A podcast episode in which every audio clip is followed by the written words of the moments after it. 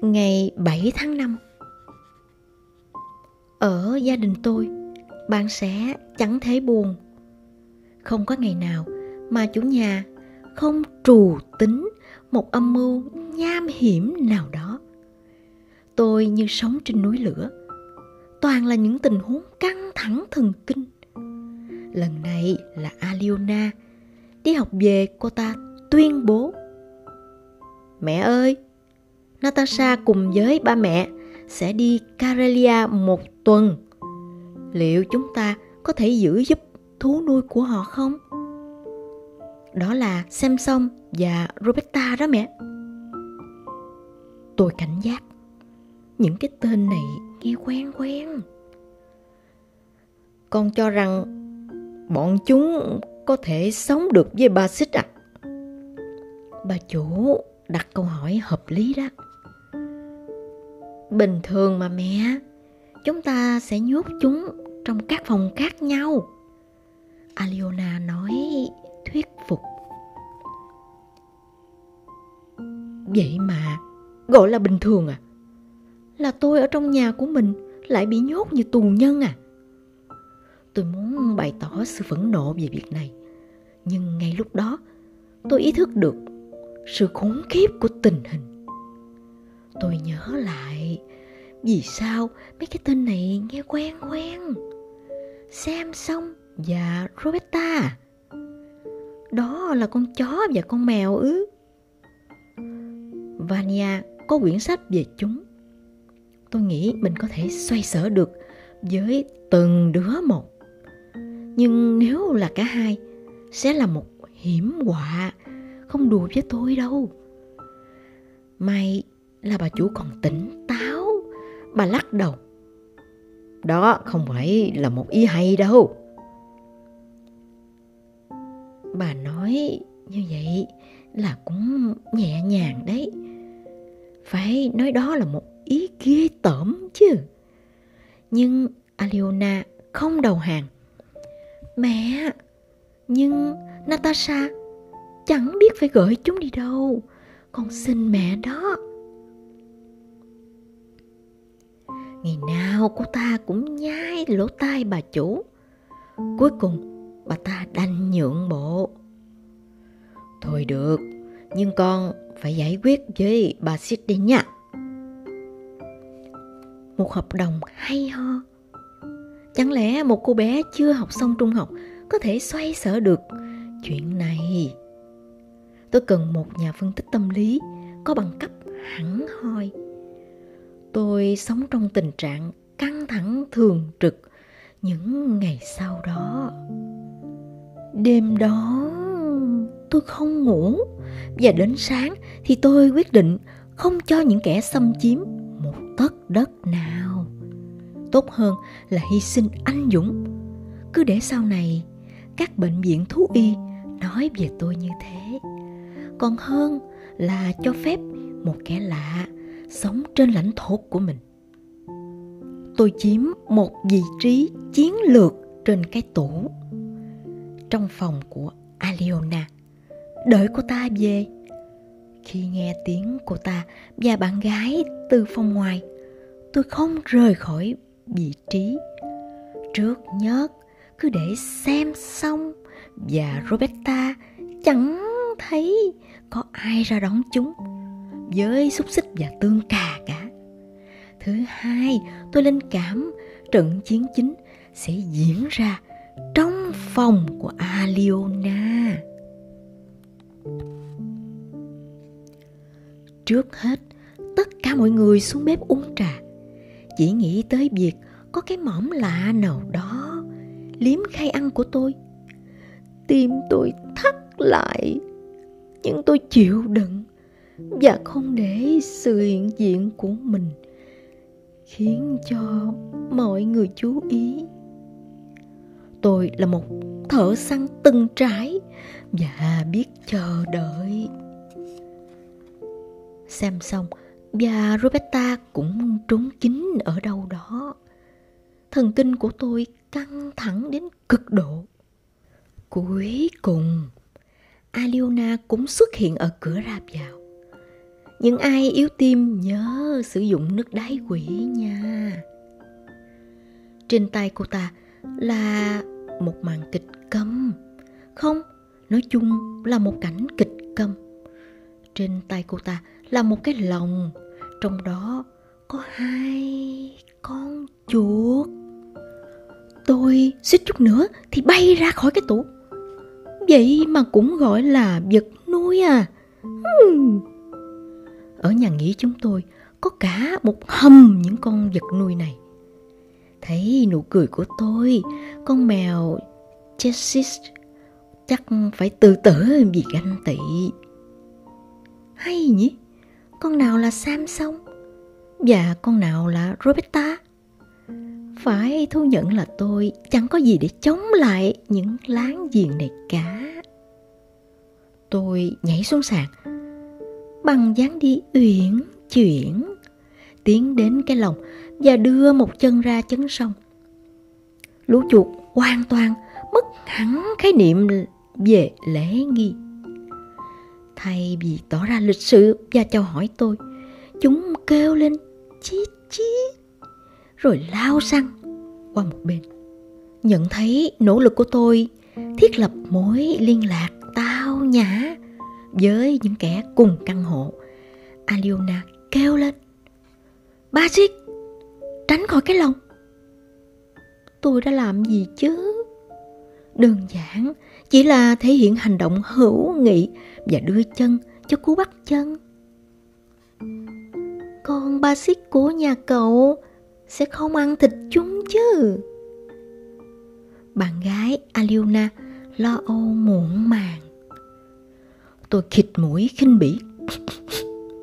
Lại còn thế nữa. Tôi sẽ ăn chuột nữa đấy. Cô ta nghĩ gì thế? Tôi đói à? Tôi chẳng quan tâm đến lũ chuột với tư cách thức ăn đâu. Chỉ ở nhà nghỉ, tôi còn chẳng buồn ăn chúng. Tôi bắt chúng chỉ để chơi thể thao thôi. Săn bắt là một chuyện hoàn toàn khác. Về mặt này, tôi còn yếu. Nhưng đó có phải là sở thích của tôi đâu. Đừng sợ, chúng ta sẽ đuổi nó ra. Aliona nói và xúc phạm phẩm giá của tôi khi thô bạo đá tôi ra khỏi phòng. Trong cơn phẫn nộ, tôi cào cào cánh cửa nhưng vô ích. Tôi bèn quyết định đổi chiến thuật. Tôi sẽ đợi cho đến khi xem xong và Roberta được thả ra dạo chơi. Với sự xuất hiện của những con chuột trong nhà, Aliona có thêm thói quen xấu là luôn đóng cửa phòng. Thỉnh thoảng tôi lại tới gần cửa, nghe ngóng. Chỉ cần tưởng tượng xem xong và Roberta dạo chơi sau bức tường, chân tôi lập tức ngứa ngáy kinh khủng và bất giác tôi dương móng vuốt ra. Sang ngày thứ ba, cánh cửa hơi hé mở. Tôi dục lén vào trong với hy vọng rủ rê khách khởi động một chút.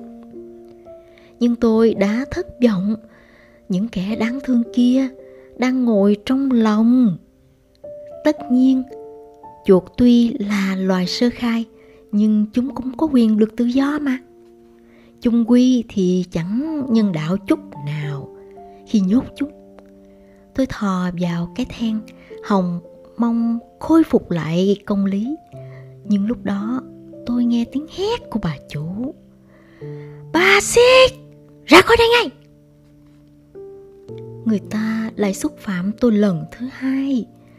Ở sau cánh cửa, tôi hiểu là trong xã hội phi luật lệ này không thể nói gì về sự tôn trọng đối với cá nhân. Trong tất cả các quyền tự do, chỉ còn lại là tự do ngôn luận. Tôi ngồi trước cửa và bắt đầu la to, kêu gọi bà chủ tỏ lòng nhân từ và trả tự do cho bọn chuột. Đừng có gào! Bà nạt nộ.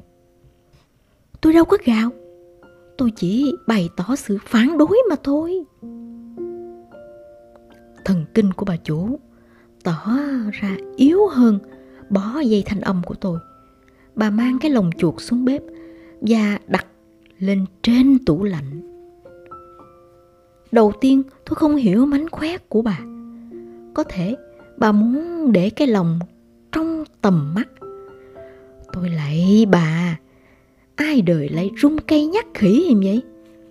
Bà đâu có quanh quẩn trong bếp cả ngày đâu. Còn cái tủ lạnh, có thể nói là ngôi nhà thân thiết của tôi. Cả ngày tôi làm ra vẻ rằng bọn chuột chẳng làm tôi mãi may quan tâm. Buổi tối, cái lồng lại được mang vào phòng Aliona và lặng lẽ như một ninja. Tôi đang làm nhiệm vụ. Tôi lẻn vào theo sau. Lúc đó, cả nhà đang tụ tập ở phòng khách. Tôi hiểu, giờ quan trọng đã điểm. Cái chốt cửa lồng quá ra rất thô sơ. Không cần phải là một kẻ bé khóa kinh nghiệm mới biết làm thế nào. Tôi kéo chốt và mở cửa. Lũ chuột chạy rối lên nhưng không một chân nào thò ra ngoài. Tôi thò chân vào, xem xong và Roberta đúng nghĩa là dán sát vào thành bên kia của cái lồng. Tôi dơ vuốt nhưng chân tôi ngắn quá. Khi đó tôi liền thử thò vào từ phía kia. Lũ chuột với tiếng rít tuyệt vọng lại chạy rối lên trong lòng. Đó, dĩ nhiên, không phải là một cuộc săn bắt, mà đúng hơn là một thú chơi vô tội. Dụ dỗ bọn chuột ra khỏi lòng quá ra chẳng hề đơn giản. Cuối cùng, tôi chọn lúc chúng ở gần cánh cửa nhất, lấy chân đá vào các chân sông. Sợ hãi, lũ chuột tóe chạy khỏi lồng theo các hướng khác nhau cuộc vui đã đến. Khi một đống sách giáo khoa mà trên đó con xem xong đang ngồi, đổ đánh ầm từ trên bàn xuống sàn nhà. Cả nhà nghe tiếng động liền chạy vào. Dễ hiểu là bọn chuột ngay lập tức trốn vào các kẻ sàn. Kiểu như chúng nó chẳng làm gì cả. Như thế chỉ có một mình tôi vui vậy nói chung tôi là kẻ chịu tội nhưng Aleona cũng không yên. Bà chủ nghiêm khắc nói. Nếu còn muốn Natasha nhận lại lũ vật nuôi của mình nguyên vẹn và không bị tổn hại, hãy mang nó đi đâu tùy ý. Bà Siết đã biết cách mở cửa lồng rồi.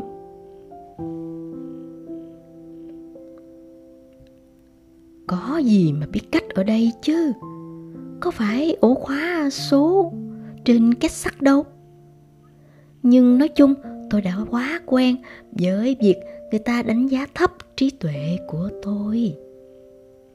Phải mất một lúc khá lâu, họ mới bắt được xem xong và Roberta. Nhưng bực mình nhất là họ không gọi tôi giúp, mà tôi trong chuyện này là một chuyên gia thực thụ đấy nha. Ngày hôm sau, họ mang chuột đi mất.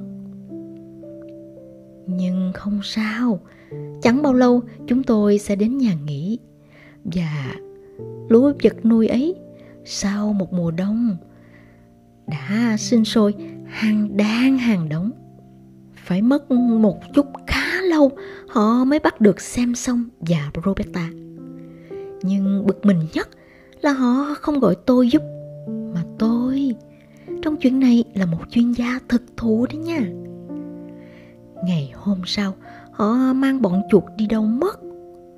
Nhưng không sao, chẳng bao lâu chúng tôi sẽ đến nhà nghỉ. Và lũ vật nuôi ấy sau một mùa đông sẽ sinh sôi hàng đàn hàng đống. Chỉ cần có thời gian. Bắt chúng thôi.